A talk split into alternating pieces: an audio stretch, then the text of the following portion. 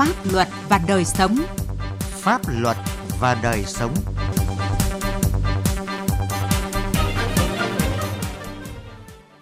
Kính chào quý vị và các bạn. Chương trình Pháp luật và đời sống hôm nay có những nội dung sau.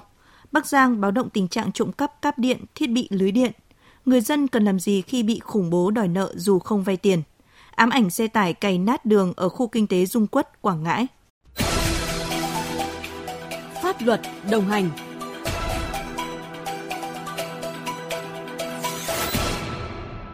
Thưa quý vị và các bạn, thời gian gần đây trên địa bàn tỉnh Bắc Giang liên tiếp xảy ra các vụ trộm cắp dây cáp điện, thiết bị lưới điện gây hư hỏng thiết bị, thiệt hại về kinh tế và làm gián đoạn việc cung cấp điện phục vụ nhân dân, ảnh hưởng đến sản xuất đời sống, đe dọa an toàn lưới điện. Trước thực trạng này, công ty Điện lực Bắc Giang đã phối hợp với lực lượng công an tăng cường các biện pháp đấu tranh phòng chống, ghi nhận của phóng viên Quang Chính. Ngày 31 tháng 5 vừa qua, tại xã Hồng Thái và thị trấn Bích Động, huyện Việt Yên, liên tiếp xảy ra 3 vụ cắt trộm cáp điện tại các trạm biến áp. Qua kiểm tra, cán bộ điện lực phát hiện trạm biến áp xóm vườn bị kẻ gian cắt trộm 6 mét dây cáp trung tính. Đồng thời, phát hiện tại trạm biến áp Mai Chữ, thôn Nghi Thiết bị cắt trộm 5 mét cáp nối đất chống xét, 3 mét cáp điện nối đất và 6 mét dây cáp trung tính. Cùng thời điểm, Điện lực Việt Yên phát hiện tại trạm biến áp thôn Đông 2, thị trấn Bích Động bị kẻ gian cắt trộm 3 mét cáp điện nối đất. Trước đó ít ngày, hai trạm biến áp trong khu công nghiệp Đình Chám cũng bị kẻ gian cắt trộm cáp trung tính. Ông Trương Anh Mão, Giám đốc Điện lực huyện Việt Yên cho biết, chỉ trong tháng 5 vừa qua, trên địa bàn huyện đã xảy ra hơn 30 vụ trộm cắp thiết bị điện. Kẻ gian cũng rất manh động là cắt xong ngồi luôn tại trạm biến áp để gọt cách điện. Có những vụ kẻ gian cắt trộm cả cáp ở cái trạm đèn đường chiếu sáng các nút giao thông, đặc biệt như cầu Đình Chám hay cầu đường ờ, gom BOT từ đường cao tốc xuống cầu vượt Đình Chám là cắt gây mất điện vào hai đêm. Ờ, chỗ đấy cũng rất nguy hiểm. Sau khi bị cắt thì bên ờ, quản lý đường cũng liên hệ với chúng tôi là chúng tôi khẩn trương khắc phục để cấp lại điện đảm bảo an toàn giao thông của cái nút giao này. Bà Nguyễn Thị Mai Hương, giám đốc công ty Mai Chữ ở thôn Nghi Thiết, xã Hồng Thái cho biết, do trạm biến áp bị cắt mất cáp dây trung tính, khiến nhiều thiết bị điện của doanh nghiệp bị hư hỏng. Thì chúng tôi mong muốn là của cơ quan pháp luật là điều tra những tội phạm ăn cắp những cái tài sản mà so với tiền không đáng bao nhiêu nhưng để công ty thiệt hại lớn đến mức độ như này, thời gian sản xuất bị ngừng trễ này, nó ảnh hưởng đến tài chính của công ty, công nhân cũng nghỉ hết việc. Không chỉ ở Việt Yên, từ ngày mùng 7 đến ngày 12 tháng 5, kẻ gian đã lấy cắp dây trung tính, dây nối đất của hơn 10 trạm biến áp tại các xã Song Khê, Đồng Sơn, thành phố Bắc Giang và Tiền Phong, Nội Hoàng của huyện Yên Dũng. Theo ông Đỗ Bình Dương, Phó Giám đốc Công ty Điện lực Bắc Giang, từ đầu năm đến nay, tại Bắc Giang đã xảy ra hơn 70 vụ trộm cắp các thiết bị điện tại các trạm biến áp. Hành vi này không chỉ gây tổn thất cho ngành điện về mặt kinh tế, mà còn gây cháy hỏng nhiều thiết bị điện của người dân và doanh nghiệp. Cái việc cắt dây trung tính của các cái máy biến áp khi ờ, các cái trạm biến áp mà đang vận hành sẽ dẫn đến cái lệch pha về điện áp, dẫn đến cái chập cháy, hư hỏng thiết bị của các cái phụ tải sử dụng phía sau. Đặc biệt vào cái thời điểm tội phạm hoạt động vào ban đêm, việc mà kiểm soát cháy hỏng thiết bị của bà con là rất khó, gây thiệt hại lớn cho bà con nhân dân sử dụng điện.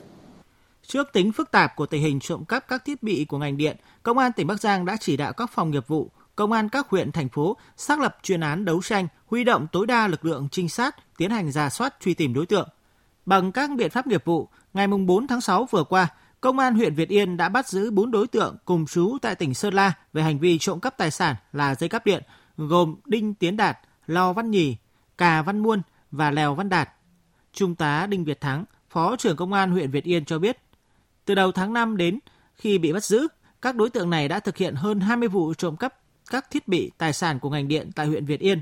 Ngoài ra, các đối tượng còn thực hiện hàng loạt vụ trộm cắp thiết bị điện tại thành phố Hà Nội và tỉnh Bắc Ninh. Các đối tượng đều là đối tượng nghiện, nghiện cả game và nghiện cả heroin, không công an việc làm ổn định. Ở trọ ở thị trấn ờ, Như Quỳnh, Hưng Yên, ban ngày thì đánh điện tử, đêm xuống thì là di chuyển. cái địa bàn các đối tượng này trộm dọc theo cái khu vực từ Hưng Yên, Long Biên, Gia Lâm, Bắc Linh và lên đến cái địa bàn huyện Việt Yên. Các trộm cáp đồng, mặt máy biến áp, cáp trung tính và cáp xuất tuyến máy biến áp là hành động phá hoại tài sản nhà nước, là hành vi vi phạm pháp luật. Vì vậy, ngoài việc đẩy mạnh công tác tuyên truyền, nâng cao nhận thức cho người dân, cần có sự hợp tác tích cực của chính quyền các cấp, các ngành chức năng trong việc điều tra, bắt giữ các đối tượng trộm cắp, đảm bảo cung cấp điện an toàn và ổn định cho nhân dân. Người dân khi phát hiện những đối tượng khả nghi có biểu hiện nghi vấn trộm cắp, phá hoại gây hư hỏng các bộ phận của công trình lưới điện, cần báo ngay cho chính quyền, công an địa phương, đơn vị quản lý điện gần nhất để kịp thời xử lý.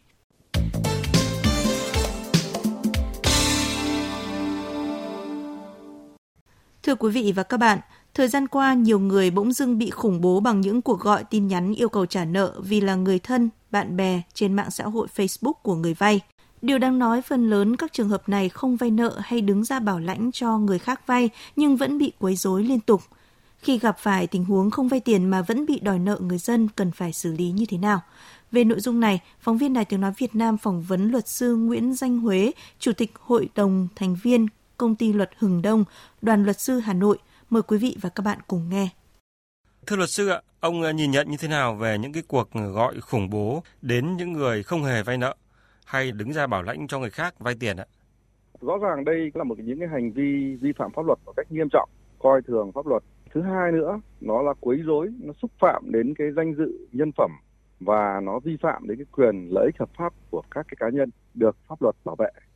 Nó làm cho mất an ninh trật tự an toàn xã hội và nó làm cho cái cuộc sống bình yên của nhân dân là bị đảo lộn và những hành vi này là những hành vi là bị lên án một cách kịch liệt các cái cơ quan chức năng cần phải vào cuộc điều tra và đưa các cái đối tượng này ra để xử lý trước pháp luật để ngăn chặn cái tình trạng này nó có thể diễn ra trong tương lai. À, thưa luật sư, theo quy định của pháp luật hiện hành thì hành vi gọi điện nhắn tin nhằm ép buộc cá nhân hoặc là tổ chức trả một khoản nợ khống có dấu hiệu cấu thành của tội danh nào ạ?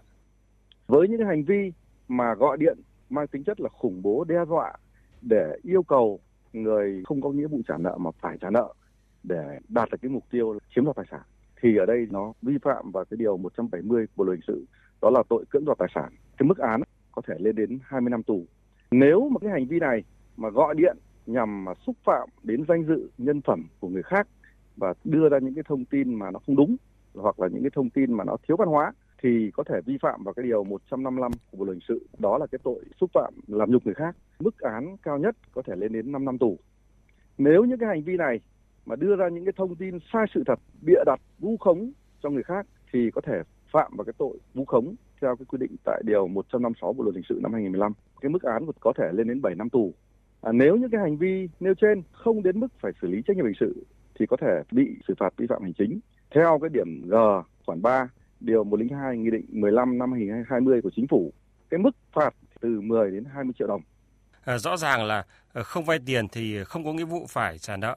Vậy khi gặp phải cái tình huống ờ, gọi điện khủng bố để đòi những khoản vay ờ, trên trời rơi xuống như vậy thì người dân cần phải xử lý như thế nào?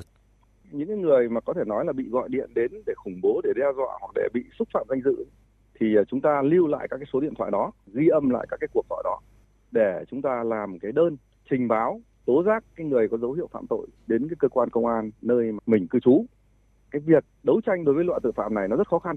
Thế chính vì thế là người dân cần phải bảo vệ mình trước khi mà để những hành vi này xảy ra. Thì thứ nhất là bằng cách hạn chế đưa số điện thoại của mình lên các cái trang mạng xã hội hoặc là cho số điện thoại mình cho những cái đối tượng lạ. Hiện nay các cái trang, các cái app cho vay tiền ấy, thì đôi khi họ chỉ cần chứng minh thư hay là trả căn cước công dân thôi thì họ đã cho vay rồi chính vì thế là nhiều người là mất chứng minh nhân dân, thẻ căn cước công dân, hay là đưa các cái thông tin cá nhân của mình, thẻ căn cước công dân của mình lên các cái trang mạng xã hội, hoặc là dễ dàng cung cấp thông tin về căn cước công dân cho người khác, thì đây cũng là một trong những cái làm cho các cái đối tượng lợi dụng để dùng cái căn cước công dân của người khác họ đi họ vay tiền dẫn đến chính những người làm mất căn cước công dân hoặc là vô tình để lộ thông tin cá nhân đó là bị gọi điện khủng bố đòi tiền. À, xin cảm ơn luật sư ạ.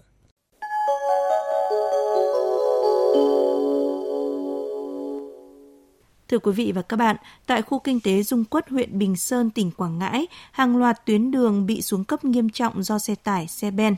Dù các lực lượng chức năng thường xuyên ra quân xử lý các trường hợp vi phạm xe quá tải, quá khổ, nhưng đâu vẫn vào đấy. Hậu quả là đường xá ngày càng hư hỏng nghiêm trọng, người dân bất an do tai nạn rình rập. Phản ánh của phóng viên Vinh Thông tại miền Trung.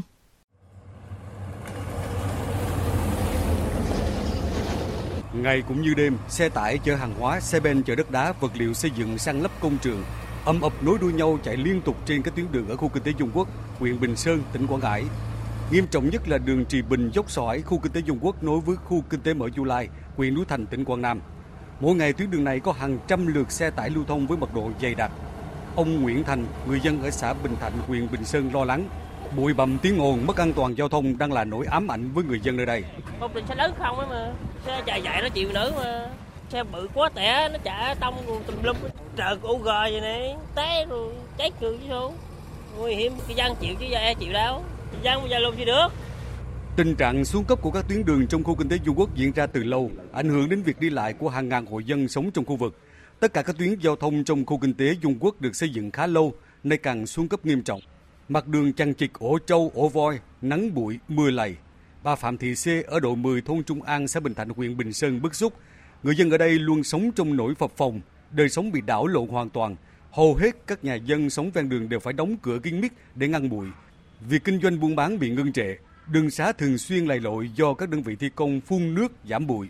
Dạ, nhưng mà chả thôi đêm, đường xuống cấp hư hỏng thì dân làm sao mà đi được. Ở đây trên đường nhánh kia hết, không lùm an gì được. Con nít té, vả sát rách, không đó là bảo.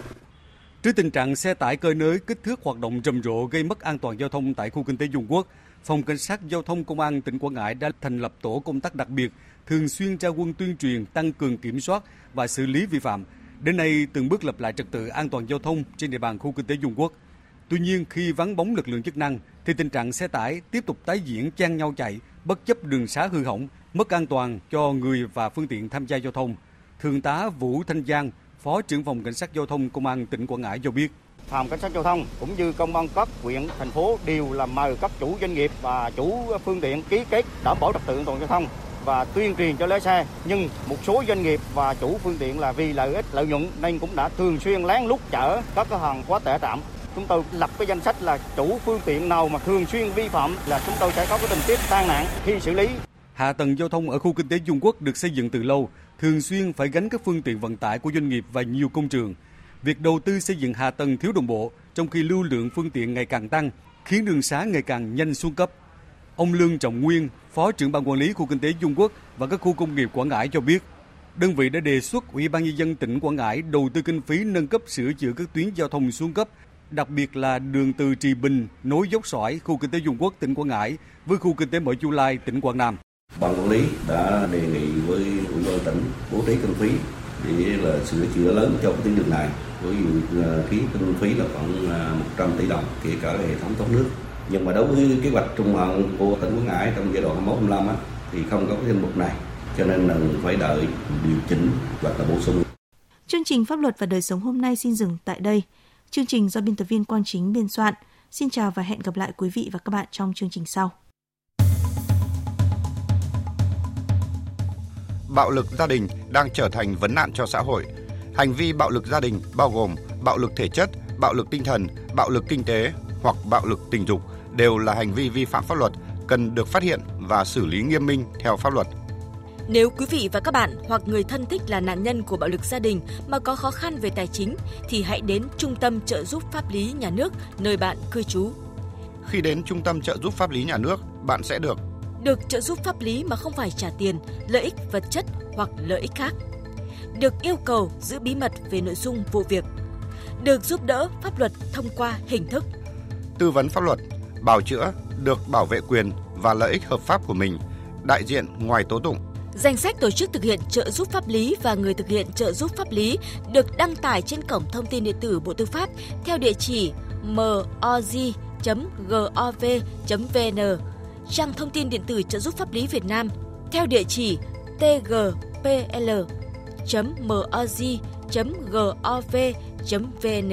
và trang thông tin điện tử của Sở Tư pháp các tỉnh, thành phố trực thuộc Trung ương. Hãy gọi về Cục Trợ giúp pháp lý Bộ Tư pháp theo số điện thoại 024 6273 9641 để được hướng dẫn cụ thể. Vì hạnh phúc gia đình, mọi người hãy chung tay phòng chống bạo lực gia đình.